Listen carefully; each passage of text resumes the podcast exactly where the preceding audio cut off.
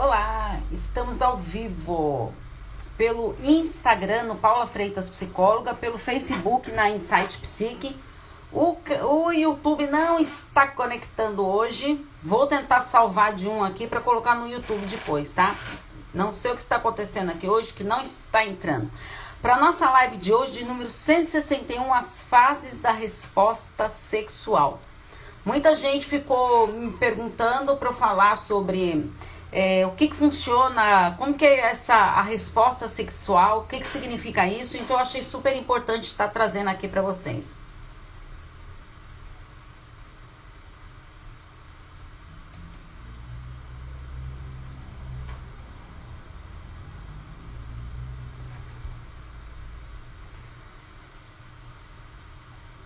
É, gente, travou mesmo eu vou tentando aqui, enquanto a gente conversa, eu vou tentando ir conectando aqui no, no YouTube, mas não está colaborando.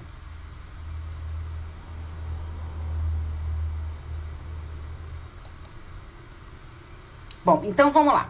É, é, número 161, nossa live de hoje, as fases da resposta sexual. Para quem faz parte da minha lista de transmissão, quero dar um aviso. Eu ainda não anunciei lá, mas eu vou anunciar. É, eu coloquei no. É, vou colocar hoje na lista de transmissão avisando que as, aqueles áudios de reflexões lá todo que eu trago para vocês toda sexta-feira, a partir desta semana e já da semana passada, né, que eu ainda vou colocar para vocês, que eu tava viajando tudo e não consegui.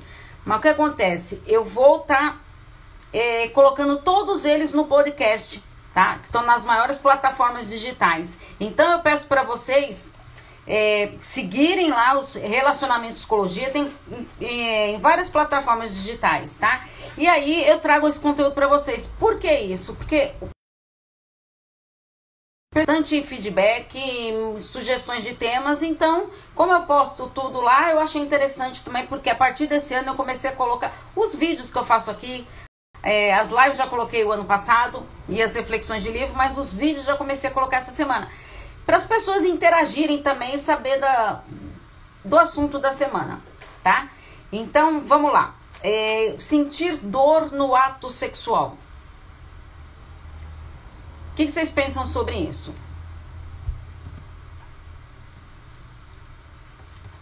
Sentir dor no ato sexual, gente, não é algo comum, tá? As pessoas pensam que é algo comum, mas não é. Por quê?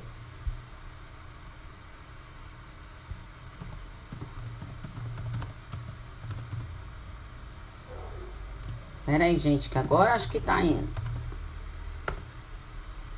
Então, é, não é comum sentir dor no ato sexual. Então, é, principalmente a mulher, sentiu dor no ato sexual, procura, é, vai na ginecologista, tudo uh, lá para saber como que é. E se for algo psicológico, né, algo emocional, aí seria importante passar por uma terapeuta sexual. Que nem o trabalho como terapeuta sexual é primeiro é a pessoa conscientizar que o ato sexual é para te dar prazer e jamais dor. Foi até o texto que escrevi. E a mulher, quando ela começa a sentir essa dor, ela tem que perceber isso, porque muitas vezes o trabalho do terapeuta sexual é isso. Às vezes é perceber o que, que está por trás disso que não está conseguindo é, sentir prazer com aquilo e passa a sentir dor. Porque às vezes não é algo é, físico, é, fisiológico, às vezes é algo emocional. Então, é às vezes ó, alguma situação que você está passando lá com o seu parceiro, com a sua parceira, que algo não está legal e aí acaba tendo essas dificuldades. Então, é fundamental estar tá atento nisso para poder trabalhar sempre em cima disso, tá? Uh, por quê? O que, que acontece? A pessoa ela fica o quê? Altamente decepcionada, fica frustrada, não é? Porque a, gente, é, a pessoa vai ficando mesmo. E ela começa a se cobrar demais.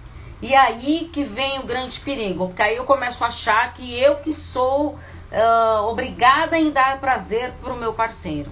Tá? A gente não é obrigado de dar prazer para ninguém, tá? A gente é obrigado de dar prazer para a gente. Obrigado não, né, gente? É assim, mas porque tem que ser porque quando a gente fala assim de ser obrigado a fazer tal coisa, parece que a gente está se cobrando de uma maneira negativa. E o sexo, o ato sexual, ele tem que ser algo gostoso, prazeroso, não algo de cobranças. né? E o que acontece? Aí a mulher, é, muitas vezes, quando ela começa a ficar muito atarefada, né? Ela, é, ela começa a ficar muito atarefada porque meio que pra uma maneira até de, de boicote mesmo, de, de punição. Então ela começa a se punir. Uh, ai meu Deus, é, não, eu sinto dor na hora do ato sexual, então eu vou ficar muito cansada, vou trabalhar bastante, vou fazer muita coisa aí, quer fazer mil coisas ao mesmo tempo, pra ir à noite não sentir aquela culpa tão grande de ter, vai, dormido. Tá? Ai, tava cansada, olha, trabalhou pra caramba, tudo. Tá? Mas isso pode ser um boicote que você tá fazendo com você mesmo, com o seu relacionamento. Porque não está é, conseguindo lidar com essa questão da dor na relação. Por isso que é fundamental estar sempre atento a isso. Aí, então, o que que acontece? Começa a viver nessa incoerência. Então, eu sinto dor no meu ato sexual e aí, o que que eu faço? Então, para eu não sentir dor, então eu vou começar a me esquivar do ato sexual. Como que eu faço isso? Então eu vou me colocar um monte de tarefas em cima de mim, tudo para ficar cansada, exausta mesmo. E, e, desmaiar ali, de ter uma noite, tudo, e meu parceiro não vai poder falar nada, porque eu tô muito cansada, tô exausta, trabalhei demais. Consegue perceber como o lado emocional é, prejudica isso? Por isso que é, o nosso trabalho como terapeuta sexual e psicólogo é isso, é, é, descobrir ali o porquê, o que, que é esse emocional que está fazendo por trás disso, que está prejudicando as relações.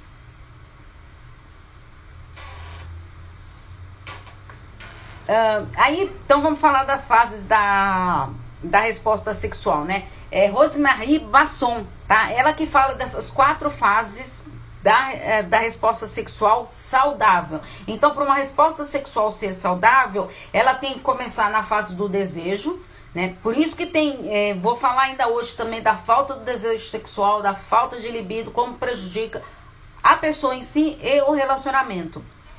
E como a gente tem que perceber isso para poder trabalhar isso na terapia sexual. Então, é, começa com aquele desejo, aí vem a parte da excitação, né? Onde tem a, a excitação mesmo fisiológica, né? E a e, e através do toque, né? Que muitas partes do nosso corpo, a pele, gente, a pele é um, um é algo ali que faz o, você se conectar com os outros, porque ela é super sensível a pele. Já para pensar nisso na pele? Porque às vezes a gente pensa é, em partes genitais, tudo para essa excitação, mas a pele é um momento de sedução, tá? Super importante. O orgasmo, né, que seria o que? O, o, o clímax máximo na, na relação sexual. Uh, não, esse, vamos desmistificar esse negócio de que é obrigado a ter orgasmo, que toda relação sexual tem orgasmo. Não, não, isso não é verdade tá? Não são todas as relações sexuais que chegam a ter orgasmo. Então é importante a pessoa, porque às vezes a pessoa começa a se culpar. Então aí começa o quê? Se esquivando uh, de relações sexuais, porque ah, vai que eu não consigo ter orgasmo, tudo, tá? É, eu sempre falo para meus pacientes, a mulher é muito emocional. Né, nesse aspecto sexual. Então, se ela escutou um bom dia atravessado lá de manhã, a, a chance dela levar aquilo para a noite, para a hora da cama é muito grande tá? Então ela começa a, a se esquivar uh, e aí não está entregue naquele momento e aí o que que acontece? Ela não consegue chegar ao clímax máximo, né, ao orgasmo e aí ela começa depois a se culpar ou então a querer rejeitar a pessoa, porque é, ou ela se sente culpada, ou então ela joga a culpa no parceiro de não estar tá conseguindo esse orgasmo. Então, vamos tirar esse negócio de ter essa obrigação de sentir orgasmo em toda relação sexual. Tá? Aí, e a, a, a, a, última fase da, da resposta sexual é a resolução, que é a fase é, mais importante, assim, de uma resposta sexual. Por quê? A resolução, olha só, é um estado subjetivo, subjetivo de bem-estar que se segue ao orgasmo. Então, após o orgasmo tem essa fase da resolução, na qual predomina o relaxamento muscular. Então, terminou o, a, a, a fase do orgasmo ali, o corpo ele começa a entrar na, nesse relaxamento muscular. Então, isso que é a fase da resolução, que a gente chama de resolução, né? É, o, acabando o ato sexual é o deitar no ombro do parceiro, não cada um virar para um lado e dormir. Né? Isso tudo faz parte da resposta sexual, é curtir este momento também.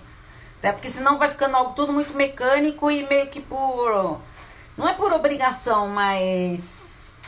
Algo que não é tão prazeroso assim. Vai lá, fez o que tinha que fazer, pronto, cada um vira do lado, ó, a missão cumprida, né? A sexualidade ela tem que ser vivenciada de uma maneira de prazer e não como uma obrigação.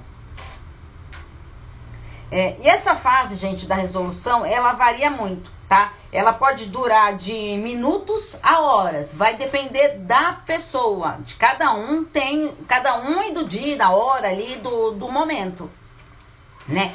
Para os homens, é o que a gente chama de período refratário. O que, que seria isso? Onde o corpo ele necessita de um repouso, né? É, porque o, o corpo ali agora ele precisa daquele repouso porque ele não quer estimulação ali é, imediata. Então, esse período refratário é esse tempo necessário que o homem tem é, para conseguir se é, excitar novamente, tá? Então, ele precisa desse período refratário, tá? Para a própria musculatura dele mesmo tá, tá preparada para uma nova ereção após uma relação sexual. Alguma dúvida, gente, das fases aí?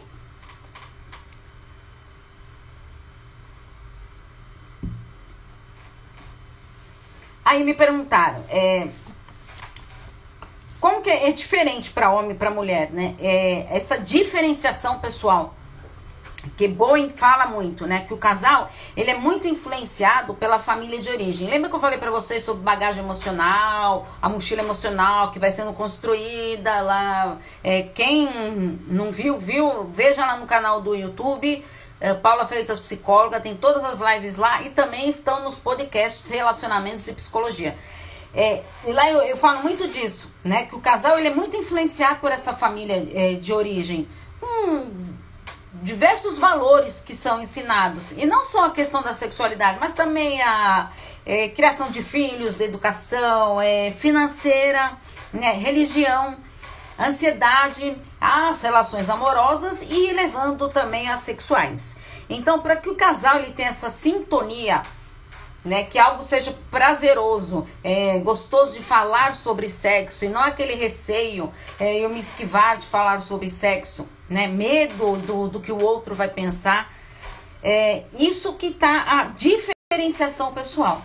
Então a gente tem que perceber uh, como que eu fico à vontade, o casal tem que estar em sintonia para propiciar este diálogo sexual.